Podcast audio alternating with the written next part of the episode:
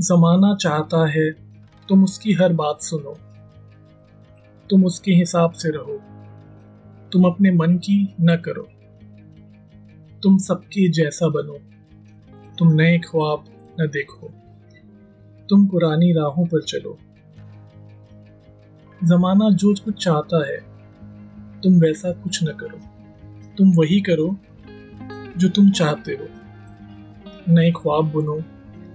नई राहें चुनो, नए असूल लिखो, एक नए ज़माने की नींव रखो, जो हमें वैसे ही स्वीकारे जैसे हम हैं, वैसे नहीं जैसे ये ज़माना चाहता है। कम नहीं था। दोनों सचिन जितने टैलेंटेड नहीं थे, पर कंसिस्टेंट थे। दोनों डेडिकेटेड थे प्रैक्टिस के मामले में हो या फिर उनका जो कमिटमेंट लेवल था।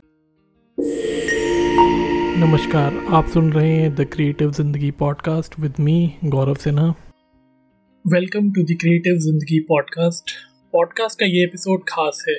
बातों बातों में दो महीने पहले 6 मई को ये यूट्यूब चैनल बनाया था और इसका नाम रख दिया था the creative Zindagi podcast channel बनाकर एक इंट्रो रिकॉर्ड किया और पोस्ट किया, ताकि लोगों को और खुद को ये पता रहे कि क्यों बनाया है। और ये चैनल है किस बारे में? इसके बनाने की वजह क्या है? ये एक तरह का रिमाइंडर था खुद से कि मुद्दे से भटका ना जाए। और आज इसका दसवां एपिसोड है। आप सबका बहुत प्यार मिला। ढेर सारी नसीहतें और हौसला बढ़ाने वाले कमेंट्स सजेशंस और फीडबैक पहले लगा था कि सोलो एपिसोड हफ़्ते में एक आधा रिकॉर्ड हो जाए तो भी काफ़ी होगा। जो लिख चुका हूँ या लिखूँगा उसकी समरी ऑडियो फॉर्म में पोस्ट हो जाएगी, ताकि जिनको पढ़ने में आलस आता है वो सुन लें। पर खुद ब खुद लोग जुड़ते गए और पहले नौ एपिसोड्स में से सिर्फ़ दो ही ऐसे थे जिसमें मुझे अकेले रिकॉर्डिंग करनी पड़ी। और ये तीसरा ऐसा मौका है जिसमें मैं अपनी मन की बात कर रहा हूँ। यानी दस में से तीन, सत्तर और तीस का रेशो बुरा नहीं है। और लोग भी ऐसे जुड़े जो एक से बढ़कर एक प्रतिभा के धनी हैं। और अपने अपने फ़ील्ड में अच्छा करने के साथ ही कहीं ना कहीं आर्ट्स और क्रिएटिविटी के साथ लेकर चल रहे हैं। चाहे वो home maker turn writer Ruchi हो कॉर्पोरेट लाइफ में आर्ट्स मेडिटेशन और स्पिरिचुअलिटी के साथ साथ ऑप्टिमिज्म और पॉजिटिविटी वाला एटीट्यूड रखने वाले बकुल हैं, बकुल हूँ जो कि मेरा एक बहुत अच्छा दोस्त भी है। या फिर डॉक्टर रिचा जो चाहती हैं कि मेंटल हेल्थ के बारे में लोग सजग हों, इस बारे में बातचीत की जाए और इससे जुड़ा हुआ जो स्टिग्मा है, उसे ख़त्म किया जाए। इस और साथ ही नेचर लिविंग इंजीनियर टीचर और शायर डॉक्टर हिमांशु, जिनको लगता है कि दिन अधूरा है जब तक कुछ न कुछ लिख न लिया हो। कुछ यही हाल पिछले एपिसोड में आर्टिस्ट ज्योति का भी था। जो लगभग हर तरह की कला से या तो जुड़ी हैं या सीखने, सिखाने में व्यस्त हैं। और एक खास मेंशन शायर शिरीष जी का, जो लंबे समय से बीमार होने के बावजूद हमारे साथ जुड़े और अपने जीवन से जुड़ी रोचक बातें हम सबसे शेयर की।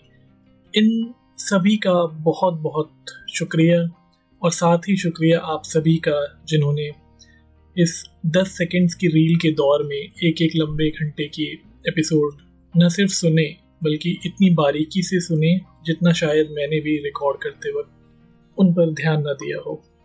अब आते हैं इस एपिसोड के मुद्दे पर, जो कि है कंसिस्टेंसी हमारी आदत होती है बहुत जल्दी बोर हो जाने की, और फिर वही बोरियत हमें ये एहसास करवाने लगती है कि कुछ हो ही नहीं रहा।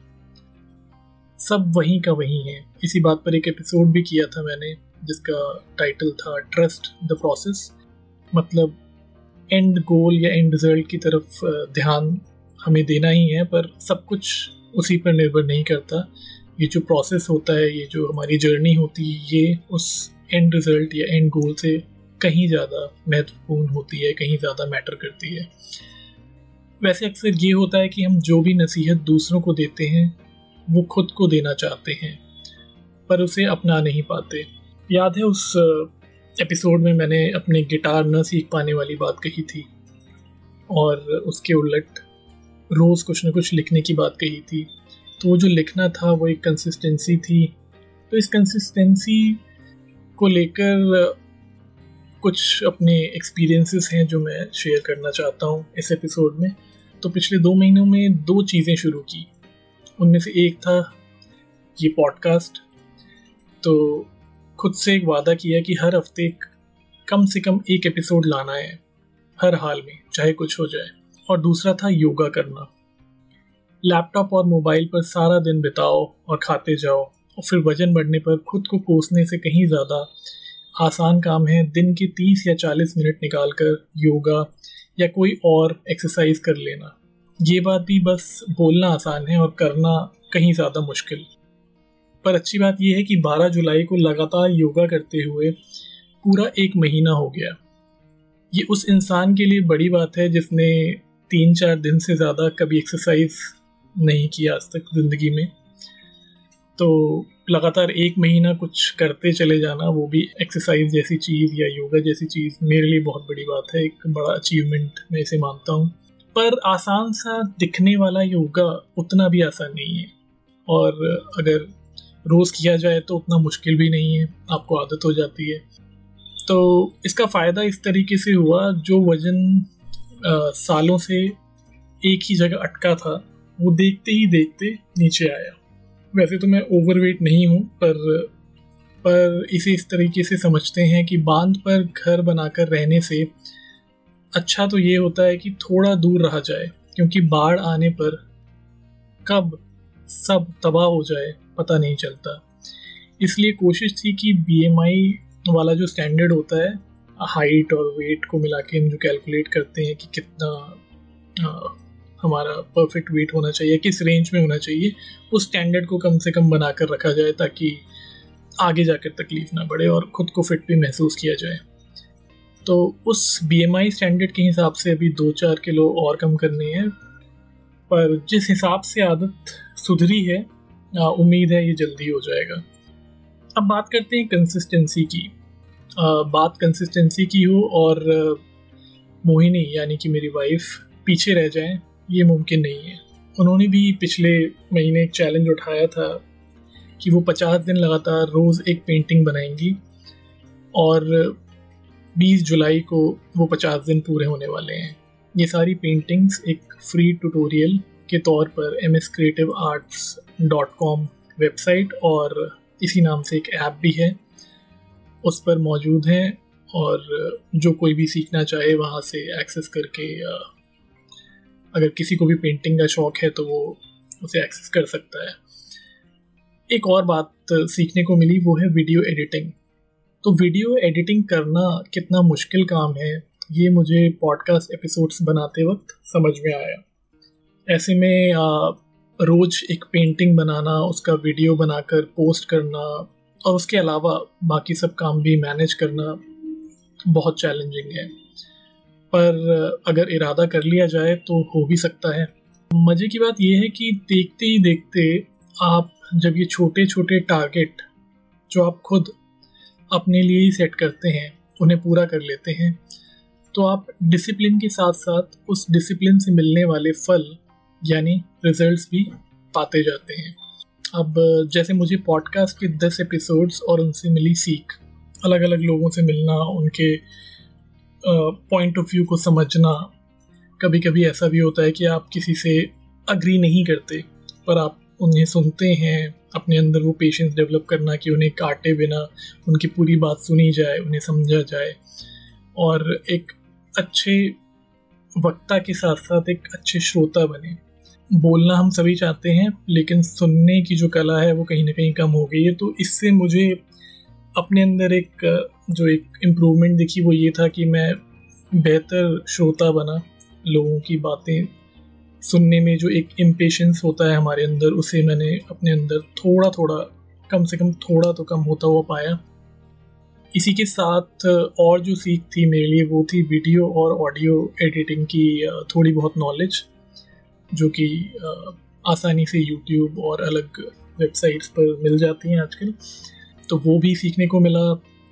इसी के साथ अगर हम योगा की बात करें तो योगा से बेहतर फिटनेस फ्लेक्सिबिलिटी और जब आप खुद फिज़िकली एक्टिव होते हैं तो आप खुद जो खाते हैं, उस पर भी आपका फोकस रहता है। क्या खाना है, क्या नहीं खाना है, कितना खाना है तो वो सब कुछ अपने आप ही आता जाता है। तो अगर आप एक आदत सुधारते हैं या फिर एक कुछ नई चीज़ शुरू करते हैं तो उससे बहुत सी ऐसी चीज़ें भी सुधरती चली जाती हैं जिन पर आपका ध्यान नहीं जाता या जो आ, अचानक से नहीं नज़र आती वो कुछ वक्त हो जाने पर ही नज़र आती है।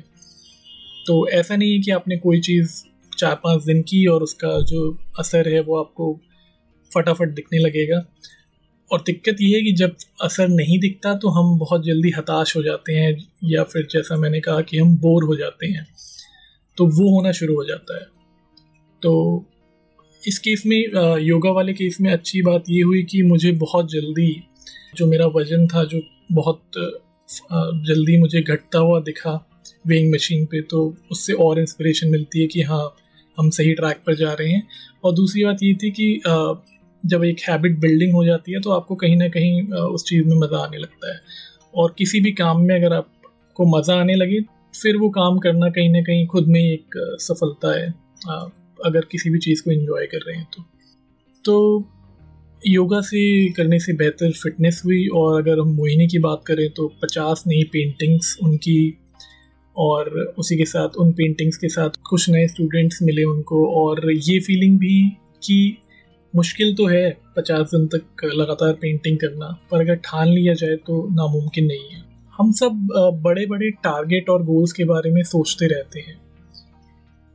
पर वो तभी हो सकते हैं जब छोटे छोटे स्टेप्स ले और बा, और बेसिक चीज़ों पर ध्यान देकर उन चीज़ों को जहाँ सुधार की गुंजाइश है, उसे सुधारें।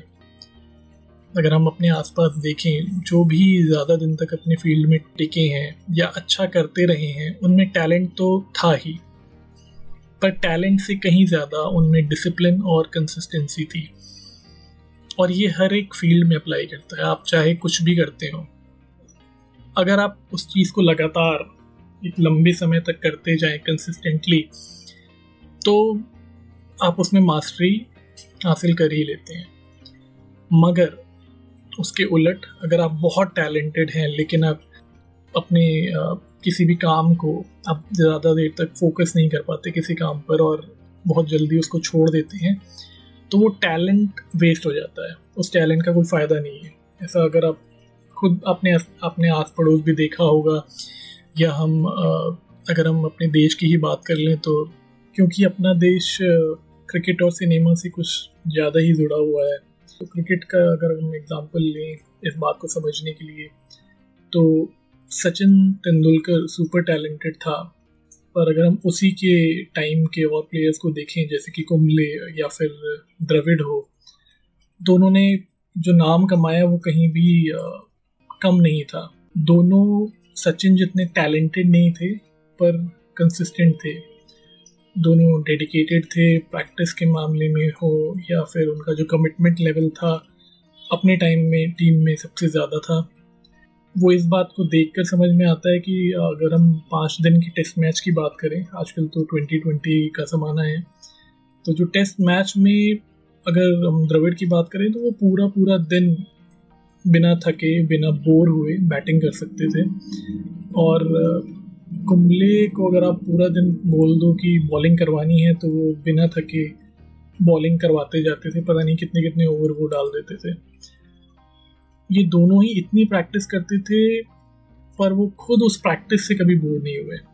हाँ वो बात अलग है कि हम जैसे देखने वाले कभी कभी ये सोचते थे कि यार, कब तक इस तरह की बॉलिंग करवाते जाएँगे, एक ही तरह की या कब तक एक ही तरह की बैटिंग करते जाएँगे। तो हम बेशक देखने वाले बेशक बोर हो जाए, पर जो खेल रहे थे वो दोनों, वो कभी बोर नहीं होते थे। तो एक एग्ज़ाम्पल है कि कंसिस्टेंट होना टैलेंटेड होने से कहीं ज़्यादा इंपॉर्टेंट है। अगर मैं अपना एग्ज़ाम्पल लूँ तो एक पुराना किस्सा याद आता है। तो जॉब के टाइम में, शुरुआती दिनों में तो हर कोई प्रमोशन के लिए हम लोग ट्राई करते रहते हैं कि अच्छा जल्दी से जल्दी प्रमोशन मिले। जैसे ही ज्वाइन किया फिर हम एक लेवल ऊपर हो जाएँ लीड बन जाएँ या फिर मैनेजर बन जाएँ। तो मेरे साथ कुछ ऐसा था तकरीबन दस साल पहले दो हज़ार बारह में कि मुझे मैनेजर रोल के लिए ट्राई करते हुए तीन चार साल बीत गए थे। तो उन तीन चार सालों में मैंने कुछ अटेम्प्ट दिए थे जब भी मैनेजर की ओपनिंग आती थी, उस रोल की मैं अटेम्प्ट करता था। और हर बार लगता था कि हो जाएगा, जो आसपास के लोग थे या जो मेरे लीडर्स थे या कलीग्स थे वो भी बोलते थे कि हाँ यार तू रेडी है डिसर्विंग भी है इस बार तो हो जाएगा। पर कहीं ना कहीं हर बार जो बात थी वो आकर अटक जाती थी। कभी इंटरव्यू ठीक नहीं गया या कभी आ, कोई और स्टेप था वो ठीक नहीं था या फीडबैक ठीक नहीं था क्लाइंट का। कुछ इस तरह से चलता रहता था। फिर करते करते 2012 में आ, मुझे याद है जुलाई में जून जुलाई में इसी टाइम पे जो अभी का वक्त है वो वक्त भी आया जब फाइनली मुझे वो मैनेजर का जो टैग होता है या जो जो डेजिग्नेशन होता है वो मिला। तो बहुत से लोगों के मैसेज आए सबने मुबारकबाद दी। जो एक मैसेज है, जो आज भी मुझे याद है, जैसे बहुत सारी चीज़ें में, हम भूल जाते हैं बट एक कुछ, कोई एक बात होती है जो अटक जाती है जब वो, या वो घर कर जाती है। तो उनमें से जो मैसेज था वो ये था कि जो मेरा प्रेजिवेरेंस है उसका जो फल है वो मुझे फाइनली मिल गया, और कॉन्ग्रेचुलेशन तो इस तरह का कुछ मैसेज आया था। और प्रेजिवेरेंस का मतलब डिटर्मिनेशन ही कह सकते हैं। यानी बात घूम फिर कर फिर से कंसिस्टेंट होने पर ही आ गई थी। और अब जब मैं सोचता हूँ तो समझ पाता हूँ कि पहले प्रमोशन जो मेरा जल्दी नहीं हुआ, वो ठीक ही था। क्योंकि कहीं ना कहीं मैं तैयार नहीं था उस रोल के लिए। चाहे मुझे और औरों को ऐसा लगता था कि हाँ मैं रेडी हूँ। पर कोई कोई वजह थी जो मैं उस इंटरव्यू को या फिर उस प्रमोशन प्रोसेस को क्रैक नहीं कर पा रहा था? तो ये जो देर से हुआ जो कि दे, बहुत देर भी नहीं था तीन चार साल कोई बहुत देर की बात नहीं है अगर हम एक प्रमोशन की बात करें तो वो उससे मुझे फ़ायदा हुआ। फ़ायदा ऐसे हुआ कि जब फाइनली मैं उस नए रोल में गया एज ए मैनेजर मैंने काम करना शुरू किया तो मुझे सब कुछ आसान लगा। मुझे ऐसा लगा कि कुछ नया तो है ही नहीं, ये सब तो मैं पहले से करता आ रहा हूँ। तो उस तैयारी में मैं इतना पक चुका था पकना इन द सेंस परिपक्व हो चुका था कि वो सारे काम मैं पहले से कर ही रहा था। तो मुझे बहुत इजी लगा जो प्रेशर नॉर्मली हम लोग फील करते हैं किसी नए रोल में जाने से या फिर प्रमोशन के बाद या फिर कहीं कुछ नया करने में, वो मुझे फील नहीं हुआ। मुझे, मेरे लिए बहुत नेचुरल था वो काम करना। और मुझे एक्सेप्टेंस भी बहुत आराम से मिल गई, चाहे वो क्लाइंट हो या टीम हो। तो बहुत स्मूथली मैं ट्रांजिशन कर गया एक रोल से अगले रोल में। तो पहले मुझे ऐसा नहीं लगता था, पहले कई बार ऐसा हुआ जब, ऐसा भी टाइम आया जब मैं फ्रस्ट्रेटेड था कि यार नहीं हो नहीं पा रहा है डिसअपॉइंटेड था कि नहीं यार क्या क्या बात है? मतलब मेरे साथ भेदभाव हो रहा है, यहाँ पे पॉलिटिक्स चल रही है। ऐसी बातें दिमाग में आती रहती थी। पर फाइनली जब आप कुछ टाइम बाद उसको आप रेट्रोस्पेक्टिवली देखते हो, किसी भी चीज़ को लाइफ में तो आपको लगता है कि नहीं, जो भी हुआ, वो ठीक ही था। तो ये एक एक्सपीरियंस है जो कहीं ना कहीं इस बात को भी साबित करता है कि अगर आप कंसिस्टेंट हैं किसी काम में फोकस्ड हैं तो इवेंचुअली आपको वो चीज़ मिल जाती है। बिना किसी कविता कहे अगर हम कोई सा भी एपिसोड होता है इस पॉडकास्ट का तो अधूरा सा लगता है। तो ये कुछ लाइंस हैं जो तकरीबन दो साल पहले मैंने लिखी थी। तो इसका टाइटल है ज़माना। ज़माना चाहता है, तुम उसकी हर बात सुनो। तुम उसके हिसाब से रहो। तुम अपने मन की न करो। तुम सबके जैसा बनो। तुम नए ख्वाब न देखो। तुम पुरानी राहों पर चलो। जमाना जो कुछ चाहता है, तुम वैसा कुछ न करो। तुम वही करो जो तुम चाहते हो। नए ख्वाब बुनो, नई राहें चुनो, नए उसूल लिखो, एक नए ज़माने की नींव रखो। जो हमें वैसे ही स्वीकारे, जैसे हम हैं, वैसे नहीं, जैसे ये ज़माना चाहता है। शुक्रिया। तो इस छोटी सी एक कविता के बाद इस एपिसोड को एंड करने का टाइम आ गया है। ये जब लिखी थी कविता, उस वक्त जो सोच थी वो यही थी कि हम, हमें, हम अक्सर लोग क्या कहेंगे, इसी बात पर अटक जाते हैं। तो हो सके तो लोग क्या कहेंगे से आगे बढ़कर हम क्या कहना चाहते हैं, हम खुद क्या कहना चाहते हैं, उस बात पर फोकस रखेंगे तो सही रहेगा। और हाँ अगर इस एपिसोड की टॉपिक के बारे में हम बात करें कंसिस्टेंसी हो या डिटर्मिनेशन हो, ये ये ये चीज़ें ठीक है, पर इसका ये मतलब नहीं है कि हम अपनी नींदें उड़ा दें और पागल हो जाएँ किसी काम के पीछे। अगर आप कुछ कर भी रहे हैं और कोई दिन ऐसा आता है, किसी दिन ऐसा लगे कि प्रोडक्टिव नहीं था आपका दिन तब भी कोई बात नहीं, क्योंकि ब्रेक भी ज़रूरी है। इसलिए वही करें और उतना ही करें जितना हो सके। और हम सबकी कैपेबिलिटी अलग अलग है। हम सबकी कॉम्पिटेंसी अलग अलग है। कहीं भी कंपैरिजन को ना आने दें। आपसे जितना हो पा रहा है, जितना आप कर पा रहे हैं, वो आप अपना दिल खोल के और मन लगा कर। करें अगर आप मन मार कर कुछ काम करेंगे तो उसका कोई फ़ायदा नहीं है। जितना हो सके मन मार कर काम ना ही करें करना भी पड़े तो उसको, उसकी क्वांटिटी को कम ही रखें। कोशिश करें कि उस सिचुएशन से अपने आप को बाहर निकालें तो आप लोगों की क्या राय है कंसिस्टेंट होने के बारे में कंसिस्टेंसी के बारे में? अगर कोई किस्से, कहानी, कोई सोच हो, कोई थॉट्स हों तो बताएँ। और एपिसोड को औरों के साथ ज़्यादा से ज़्यादा शेयर करें। अगर आप चैनल पर नए हैं तो सब्सक्राइब करें। अगर आप स्पॉटिफाई पर सुन रहे हो तो रेटिंग देना ना भूलें। इससे ज़्यादा से ज़्यादा लोगों तक हमारी बात पहुँचेगी। सुनने के लिए बहुत बहुत शुक्रिया। जल्द मिलते हैं एक नए एपिसोड में। आप सुन रहे थे the creative Zindagi podcast with Gaurav Sinha.